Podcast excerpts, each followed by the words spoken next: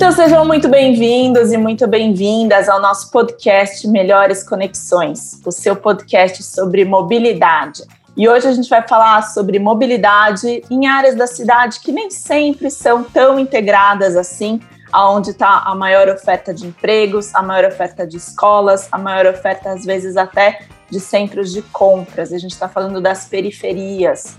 As periferias sofrem por estarem sempre em segundo plano aí nas políticas públicas, né? Quando a gente fala de transporte de massa, é o último lugar que chega o trem, que chega o metrô, são as áreas periféricas, ou às vezes o contrário, né? Chega nas áreas periféricas e eles funcionam como um grande corredor, como se entre a periferia e o centro as coisas não fossem tão interessantes de serem estimuladas, desenvolvidas. Vamos ouvir as pessoas que moram nesses locais, as demandas delas por meio de dois convidados muito especiais que a gente recebe aqui hoje. Eu estou falando do Guilherme Braga Alves. Tudo bem, Guilherme?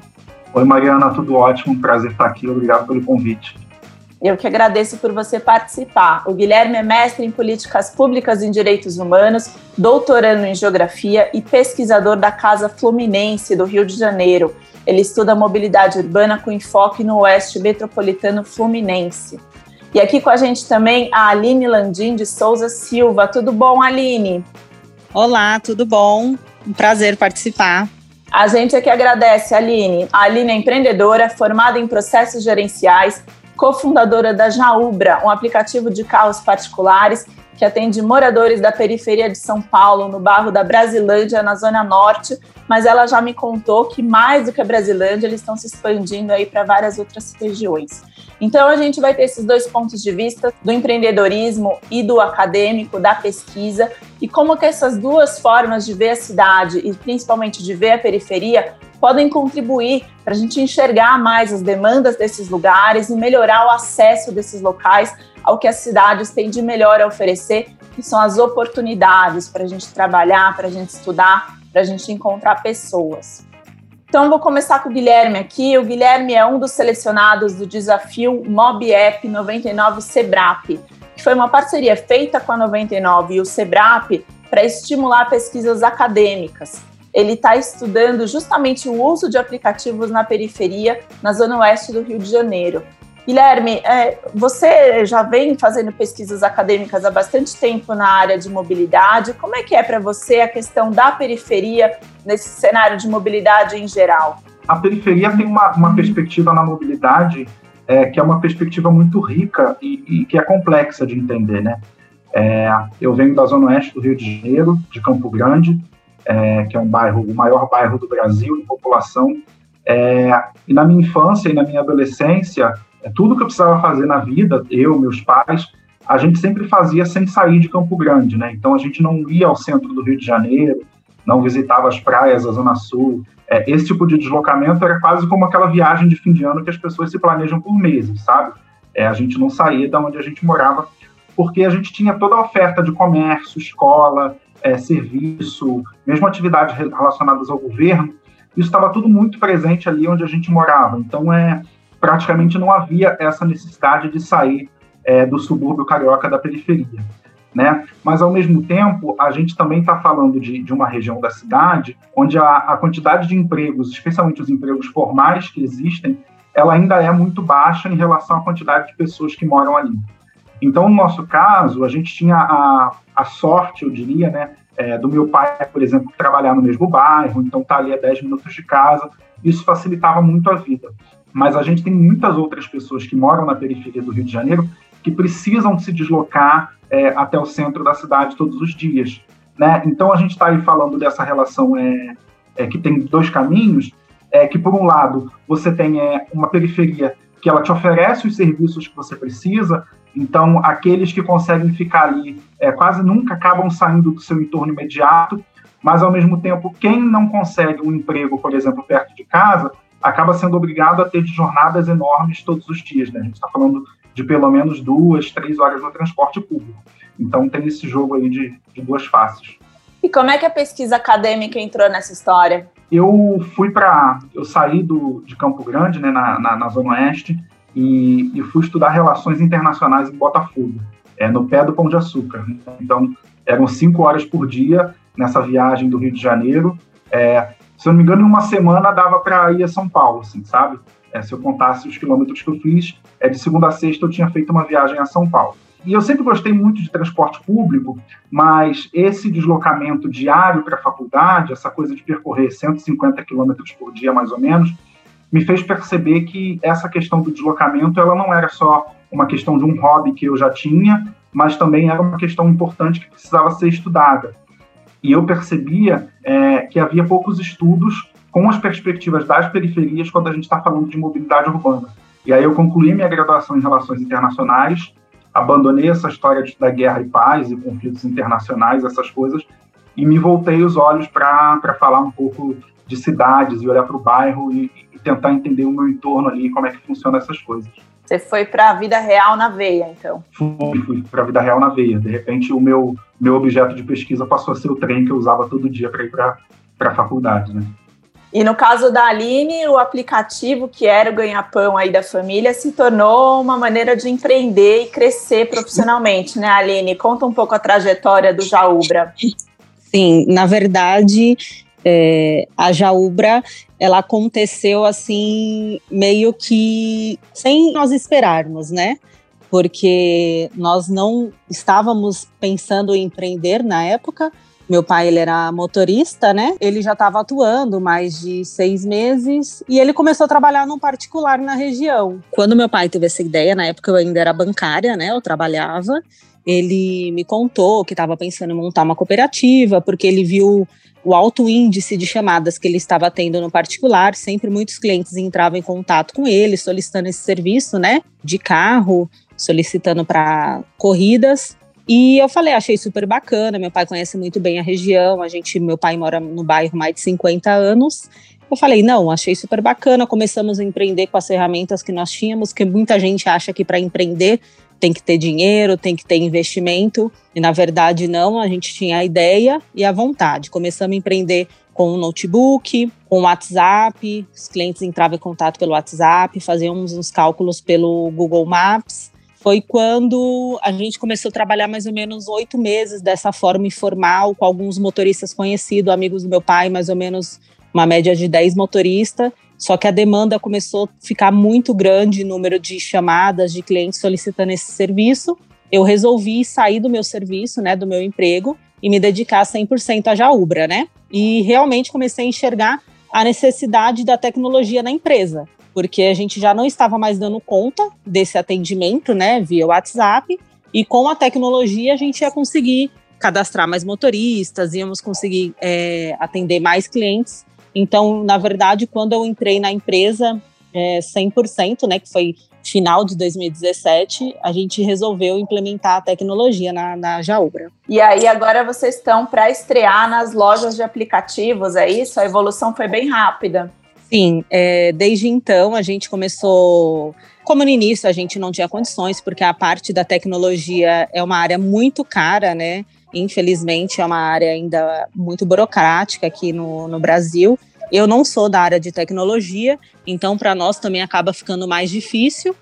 Foi então nesse meio tempo nós começamos a usar algumas plataformas terceirizadas e final agora de 2019 eu conheci um parceiro foi onde nós conseguimos fazer, né, desenvolver agora um aplicativo próprio que nós vamos lançar agora em setembro. Muito legal, vai estar disponível na Apple Store e na Google Play para qualquer pessoa, não precisa ser morador da Brasilândia ou residir é, ali por perto do bairro? Como é que vocês vão fazer essa triagem? Isso mesmo. Agora, porque assim, como nós tínhamos o nosso foco, é, nós tínhamos esse atendimento, né, que era via WhatsApp, que era um atendimento às ferramentas que nós tínhamos para trabalhar, até mesmo porque nós, como nós trabalhávamos com uma plataforma terceirizada, hoje nós já estamos conseguindo um parceiro de tecnologia, além, uma novidade também, que além do aplicativo de mobilidade, uma das dificuldades das periferias também, que não são todos os, os aplicativos que chegam, né, igual a parte de delivery, é uma deficiência que não chegava também aqui na Brasilândia. Então, nós vamos implementar também no nosso aplicativo. Então, além da mobilidade, nós vamos ter o delivery e uma carteira digital também, com que o valor, né, com que a moeda também fique na, na nossa comunidade. Muito legal, um projeto bem completo.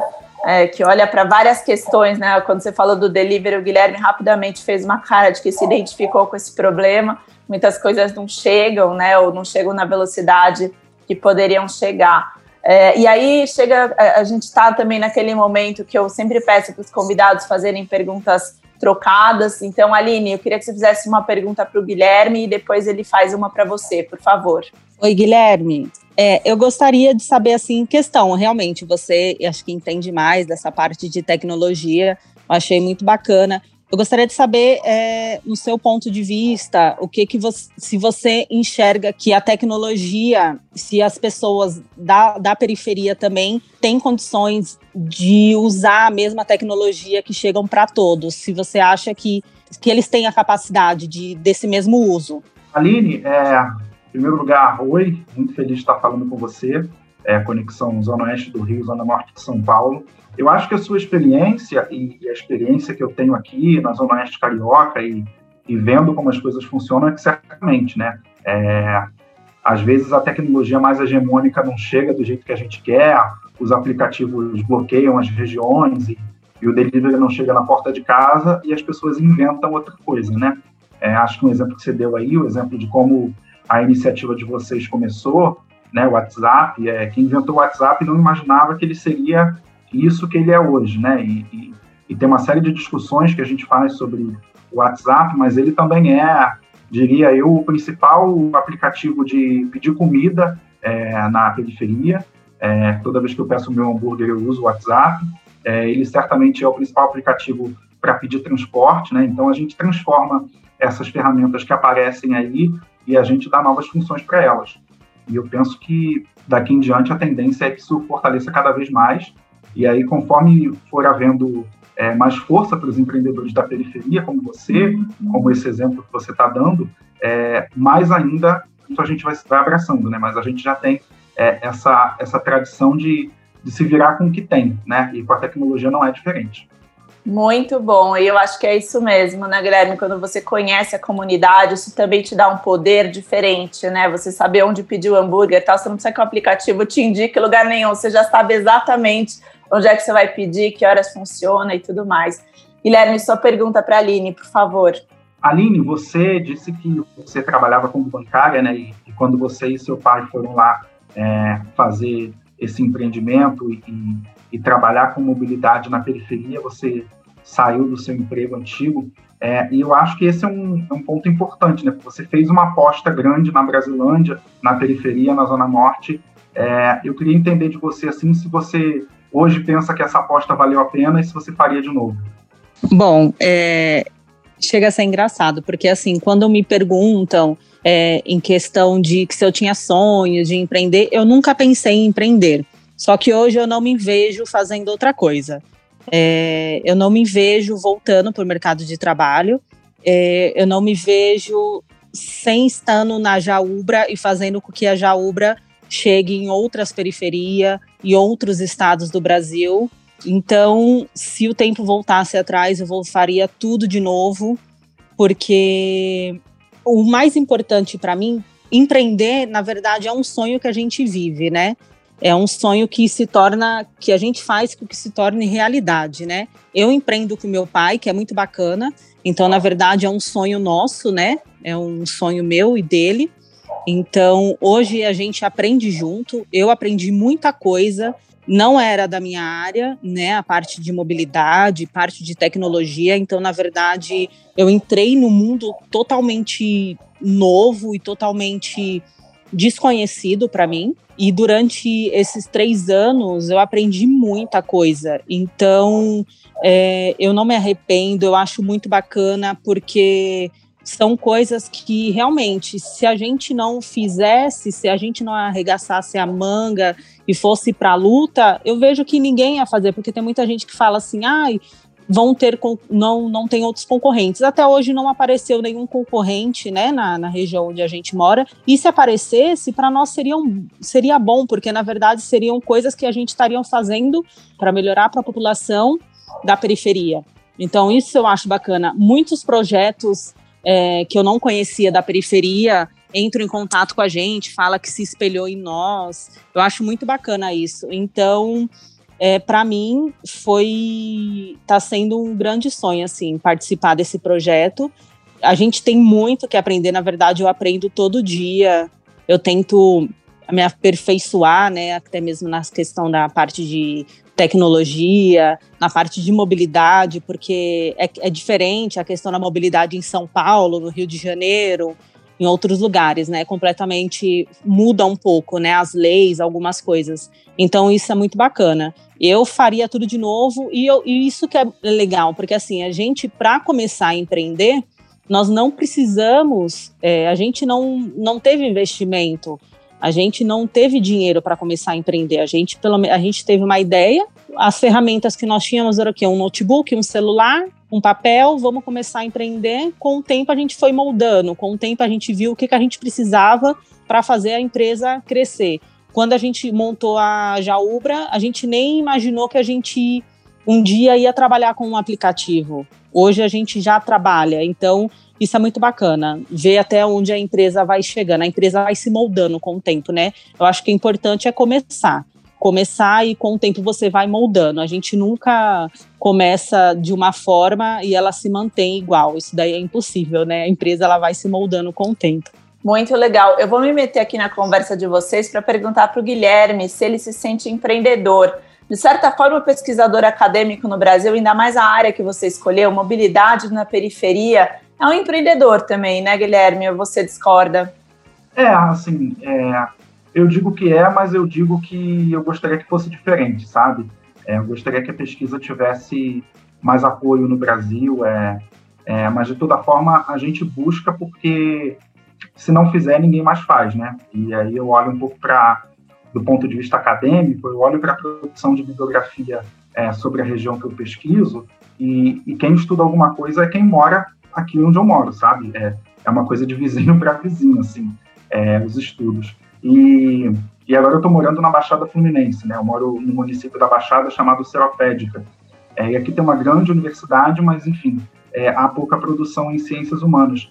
É, e é muito gostoso é, olhar para as lacunas de pesquisa que ainda existem aqui na região, porque a gente percebe que tem um mundo inteiro a ser explorado, um monte de histórias que a gente precisa contar, e aí fica nessa sede assim de ver um oceano inteiro à frente e tentar contribuir um pouquinho, sabe? Navegar nesses, nesses caminhos novos que precisam ser desbravados. E de maneira geral, você acha que está aumentando a, a, bibliografia, as referências, ou a gente está mais ou menos estacionado no mesmo nível de produção quando a gente fala em mobilidade na periferia? Olha, felizmente está aumentando sim, sabe? Eu acho que essa última década é, foi muito marcante no ponto de vista da, da composição acadêmica das universidades, é uma galera que entrou por conta das cotas, que entrou por conta de ações afirmativas que apareceram é, e que aí passaram para fazer um mestrado, fazer um doutorado. Então a gente está percebendo que, que você tem gente da periferia agora atuando como pesquisador na universidade, é, precisando de apoio, eventualmente tendo que trabalhar para poder é, se, se garantir nos estudos, né, porque não tem bolsa para todo mundo. Mas considerando todos esses desafios, essas dificuldades, eu, eu diria que no final das contas, a gente tem é, uma, uma universidade que aos poucos vai olhando mais para a periferia, e eu acho que isso é bom para todo mundo, sabe? É uma coisa que, que é um ganha-ganha. E aí, agora eu vou pedir também para a Aline e para o Guilherme compartilharem com a gente as dicas deles. Podem ser dicas de filmes, de lugares na periferia que eles acham que vale a pena conhecer, é, de aplicativos de transporte na periferia, dando a dica aqui para a Aline. Não, tô brincando. Mas quais as referências de vocês para quem curte esse assunto, seja periferia ou seja mobilidade de maneira geral? Aline, conta pra gente. Bom, é, na minha parte, né, de, na, na parte de mobilidade, aplicativo, é, eu li o livro, né, do Nada Easy, que é do Thales Gomes, eu achei muito interessante, porque também é uma criação do aplicativo que ele fez, né, do Easy Tax, então, que foi a necessidade, tudo, que é um aplicativo que foi criado aí no Rio. Eu achei muito bacana. Então, é um livro, assim, que ele conta a necessidade que ele teve, porque que ele criou o Easy Tax. Eu comecei a entender mesmo é, um empreendedorismo, né? É, o segredo, um livro também que eu achei muito bacana, que fala também muito da parte mais organizacional, assim, financeira, que é o segredo da mente milionária. Eu achei muito bacana também, porque eu era, por mais que eu trabalhava em banco, eu era um pouco, eu era organizada na minha parte financeira Mas quando eu entrei na Jaubra, eu não soube organizar um pouco as contas. Meu pai me pedia e eu não sabia organizar, então, na verdade, é, esse livro também é muito bacana, assim, para a gente entender, é, separar, né, é, o que é da empresa, entrada, saída. Eu acho isso muito bacana também, a gente, quando você é empreendedor, você realmente separar as coisas, diferente, né, quando a gente trabalha é, por fora, né, que a gente tem nosso salário do que quando a gente tem um, um negócio próprio. Guilherme, quais as suas dicas para compartilhar? É, então, eu tenho três dicas aqui. A primeira é uma dica mais geralzona para qualquer pessoa que quer entender um pouco mais de mobilidade urbana, é, que é dar uma olhada nos livros do Eduardo Alcântara de Vasconcelos. Ele é engenheiro sociólogo, é, é um dos caras que eu cito nos meus, nos meus trabalhos o tempo inteiro. É paulistano, escreve muito sobre São Paulo e eu diria que, para começar, é, vale a pena ler o Mobilidade Urbana, O que Você Precisa Saber. É um livrinho bem curto do Eduardo, e ali estão condensadas é, a maioria das ideias dele em relação à mobilidade urbana nas nossas cidades. Penso que esse é um bom começo para quem quer estudar é, esse tema. Para a galera de São Paulo, eu também queria indicar o Coletivo Metropolitano de Mobilidade Urbana, é o Comum, é um coletivo que produz artigos e textos sobre a questão da mobilidade na região metropolitana de São Paulo. Gosto muito dos textos deles. Todas as vezes que eu preciso entender alguma coisinha de São Paulo, eu corro lá no Cumbu para me atualizar sobre isso. E para a galera do Rio, e fazendo, puxando a sardinha para o meu lado, convidar a galera a visitar o site da Casa Fluminense. A gente tem dados, é, estatísticas, publicações e algumas reportagens sobre mobilidade urbana é, aqui na região metropolitana do Rio. Essas são minhas três indicações. E entre essas publicações, o mapa da desigualdade, que é uma ferramenta bem importante, né, Guilherme, para entender como é que a, o, o transporte, inclusive, está distribuído no território. Exato. O, o, mapa da desigualdade é uma publicação que a gente lançou agora no meio desse ano, é, olhando para várias questões de políticas públicas aqui na região metropolitana do Rio de Janeiro e tentando entender como como as lacunas de políticas públicas estão distribuídas no território, né? E percebendo principalmente é, o quanto essas lacunas estão concentradas nas periferias. Ele é um bom retrato inicial assim para quem quer entender é, como está a, a nossa região metropolitana hoje. Muito legal. E em breve a gente vai poder ler você também na publicação do Sebrap com a 99 do Desafio Mobiep. Quando é que fica pronto?